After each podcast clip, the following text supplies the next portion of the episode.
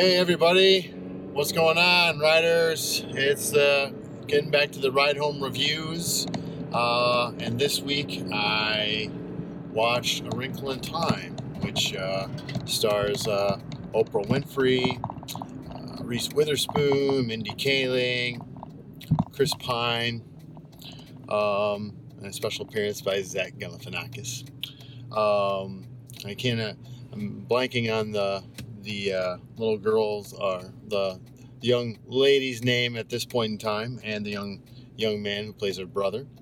Um, but uh, the synopsis of the movie is basically Chris Pine plays uh, this scientist uh, at, who discovers a way to um, go to a different part of the universe and gets lost, and it's up to his children to figure out a way to get him back. Um, uh, oh, this movie is directed by Ava DuVernay.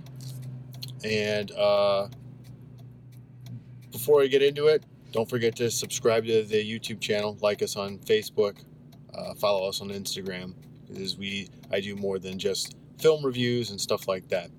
Um, so the positive things about this movie is this is a visually stunning movie. Um, the visuals are just outstanding. Uh, and even, uh, and I went and saw it in three D, which I don't care for, but it's just the way it, it shook out for this evening. Um, the colors didn't seem as muted as, as typical. And it was just, uh, just a wonderful, uh, wonderfully visual film. Um, uh, a very positive message. Uh, in the story. I don't. I re- I did read this book as a kid, but I'm not really under. Don't know the things that I remember about the book. This just didn't seem like the same thing. So I don't know if my memory of the adaptation is correct or what. Uh, so, but it was a positive message. Wonderful visuals. Um, good music that that kept it going. However, I really felt the story was weak. Uh, the dialogue was weak. Um, I just couldn't really get into it in a way that just really, it just felt predictable. Um, and this may be uh, because I'm not the audience for this. I don't know, but I just felt that... Uh, It just didn't play on the talents and skill level of who was in the movie, even though I know we had some newcomers. Um, uh, it just didn't feel... It just didn't have that oomph to it. It wasn't as bad as Tomorrowland. I'll, I'll say that. I When I first saw the trailer, I thought that that was going to be the case. I was like a little iffy on it. I'm like, is this going to be another Tomorrowland? No, it didn't fail that demonstrably at all.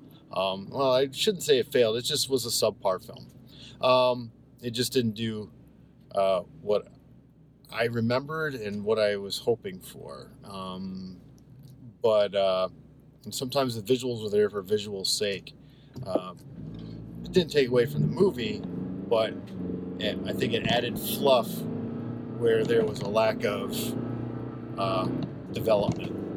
Um, other than With that being said about the cast and the story and that, the little boy was outstanding. Uh, he did a really wonderful job. Very uh, good at the range of what he had to play. I'm not going to go into spoiler territory with that, but he was fabulous. Fabulous actor. Um, and so I was real impressed with that.